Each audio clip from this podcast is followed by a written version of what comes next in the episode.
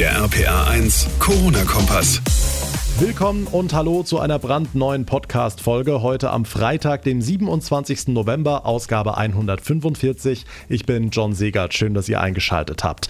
Wir starten mit weiterhin hohen Infektionszahlen in das Wochenende, an dem eigentlich die Maßnahmen ja gelockert worden wären. Stattdessen wird der Lockdown verlängert. Nicht nur das, die Maßnahmen werden nochmal verschärft. Aber reicht das, was wir in dieser Woche beschlossen haben, angesichts der konstant hohen Zahlen? Wie sieht's nach dem 20.12. aus? Also können die Gastrobetriebe vielleicht doch aufs Weihnachtsgeschäft hoffen? Und wie genau will der Bund in den nächsten Wochen den betroffenen Firmen, Unternehmen und Solo-Selbstständigen helfen? Das und vieles mehr klären wir in dieser Ausgabe und wir starten direkt mit den aktuellen Zahlen. Und wir gucken zuerst auf die bundesweite Entwicklung mit RPA1 Infochef Jens Baumgart. Jens, wir haben heute Morgen eine stattliche Marke geknackt. Hm, es gibt inzwischen eine Million Corona-Fälle in Deutschland. Eine Million, meldet das Robert-Koch-Institut. Und wir dürfen nicht vergessen, das sind ja nur die offiziell erfassten Fälle. Experten gehen davon aus, dass die Dunkelziffer, naja, so drei bis viermal höher liegt. Das weiß man aus Antikörperstudien. Weiterer trauriger Höchstwert: 426 Menschen sind innerhalb von einem Tag in Deutschland gestorben im Zusammenhang mit Covid-19. Also da sehen wir jetzt, dass das mit zeitlichem Verzug auch nach oben schießt. Und äh, die Zahl der Neuinfektionen heute Morgen liegt bei 22.800. Also auch das weiterhin auf sehr, sehr hohem Niveau. Also wir kommen nicht so richtig in die Gänge, die Zahlen sinken nicht wirklich. Und die Frage ist, reicht das denn, was Bund und Länder in dieser Woche alles beschlossen haben? Für meine Begriffe ist da einiges äh, zu locker formuliert. Also da sehe ich nicht so richtig den Fortschritt und viele Mediziner haben sich gestern im Laufe des Tages eigentlich ganz ähnlich geäußert.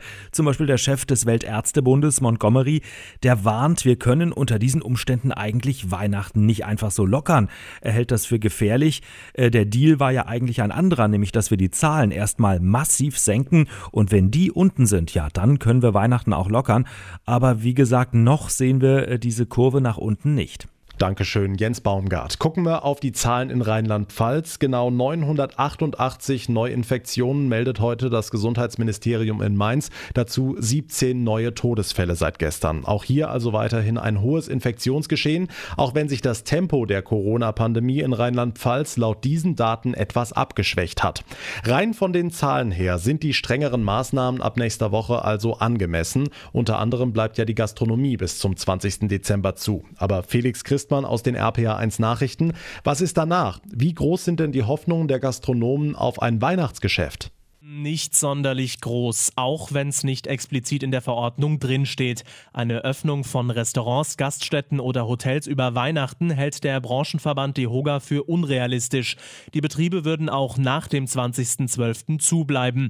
Und ein Öffnungsfenster über die Feiertage, also zum Beispiel für Familienbesuche, sei auch keine Perspektive, sagte uns der rheinland-pfälzische DEHOGA-Präsident Gerion Haumann. Wenn es bei den Schwiegermüttern, Schwiegertöchtern und Schwiegersöhnen und Neffen und Enkeln bleibt, glaube ich, ist das einfach zu wenig, um einen Betrieb hochzufahren. Man kann uns nicht auf Knopfdruck anschalten und auf Knopfdruck ausschalten. Das braucht eine gewisse Planung und Vorbereitung und auch eine entsprechende Auslastung, um das am Ende des Tages auch ertragswirtschaftlich vernünftig darstellen zu können. Also besser gleich zulassen, als irgendwelche halben Sachen machen und sich dafür lieber auf die Zeit nach den Feiertagen konzentrieren, sagt die rheinland-pfälzische Ministerpräsidentin Malu Dreyer im RPA1-Interview. Ich glaube, das Weihnachtsgeschäft ist eher ein Geschäft, womit man nicht so rechnen kann, sondern dass wir eher mit großer Hoffnung dann auch ins neue Jahr starten und dass wir auch beginnen unmittelbar dann mit dem Impfen, sodass sich Leben auch irgendwann mal wieder normalisiert und zwar im neuen Jahr.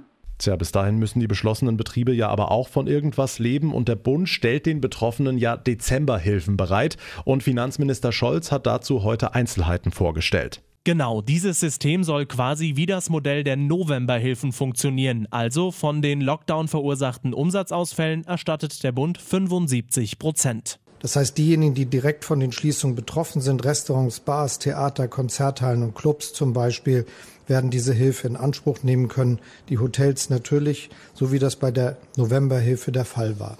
Diese Novembergelder können seit Mittwoch online beantragt werden. Scholz geht davon aus, dass die ersten Abschlagszahlungen in den nächsten Tagen auf den Konten der Betroffenen eingehen. Der Überblick von Felix Christmann. Vielen Dank.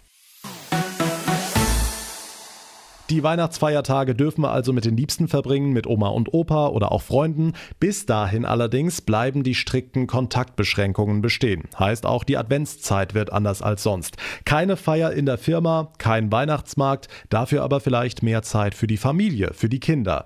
Simone Ibald-Strauch ist Sozialpädagogin und Beraterin bei der Erziehungs-, Ehe-, Familien- und Lebensberatung des Bistums Trier in Kochen. Frau Ibald-Strauch, könnte das auch eine Chance sein, endlich mal ohne Vorbereitung Vorweihnachtsstress auszukommen? Genau, wir haben schon auch erlebt, dass ähm, die Familien eher in Vorweihnachtsstress verfallen und die Eltern wirklich ähm, fast schon am 24. sehr gestresst unter den Weihnachtsbaum fallen. Und ähm, da denken wir jetzt, dass es schon auch eine Möglichkeit bietet, dieses ausgebremst zu werden, ähm, jetzt nochmal sich auf die Familie zu konzentrieren und zu schauen, äh, wie kann man die Zeit, die jetzt da ist, auch gut nutzen miteinander. Wie könnte das zum Beispiel aussehen?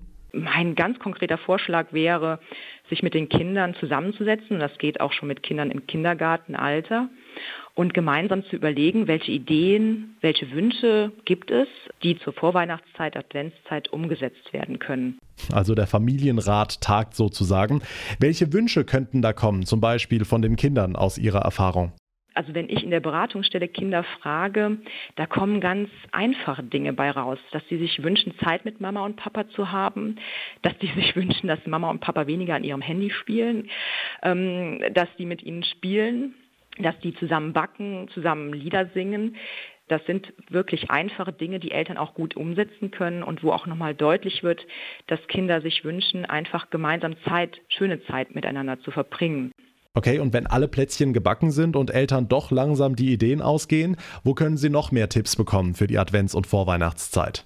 Da wäre auch eine Möglichkeit, einfach mal bei der Pfarrei ähm, vor Ort nachzufragen, in den Pfarrgemeindebüros, welche Angebote für Familien auch schon entwickelt wurden in der Corona-Zeit. Und da gibt es auch viele Pfarreien, die da schon sehr aktiv und sehr kreativ geworden sind einfach schauen, was möglich ist. Das ist die Botschaft, die wir da einfach senden möchten, anstatt auf das zu schauen, was wirklich auch schwierig und belastend ist. Das ist und bleibt und trotzdem ist es gut, auch die andere Seite der Medaille sich anzuschauen. Advent 2020. Noch mehr Anregungen findet ihr auf der Seite unserer Kirchenredaktion unter rpa1.de slash himmlisch. Damit komme ich zum Ende der heutigen Ausgabe. Wenn euch unser Corona-Kompass gefällt, dann würde ich mich sehr freuen über eine kurze Bewertung bei iTunes und ihr verpasst keine Folge mehr, wenn ihr unseren Podcast ganz einfach abonniert. Mein Name ist John Segert. Ich bedanke mich ganz herzlich fürs Zuhören. Wir hören uns dann in der nächsten Ausgabe wieder am Montag. Bis dahin eine gute Zeit, ein wunderschönes Wochenende und vor allem bleibt gesund gesund. Der RPA 1 Corona-Kompass.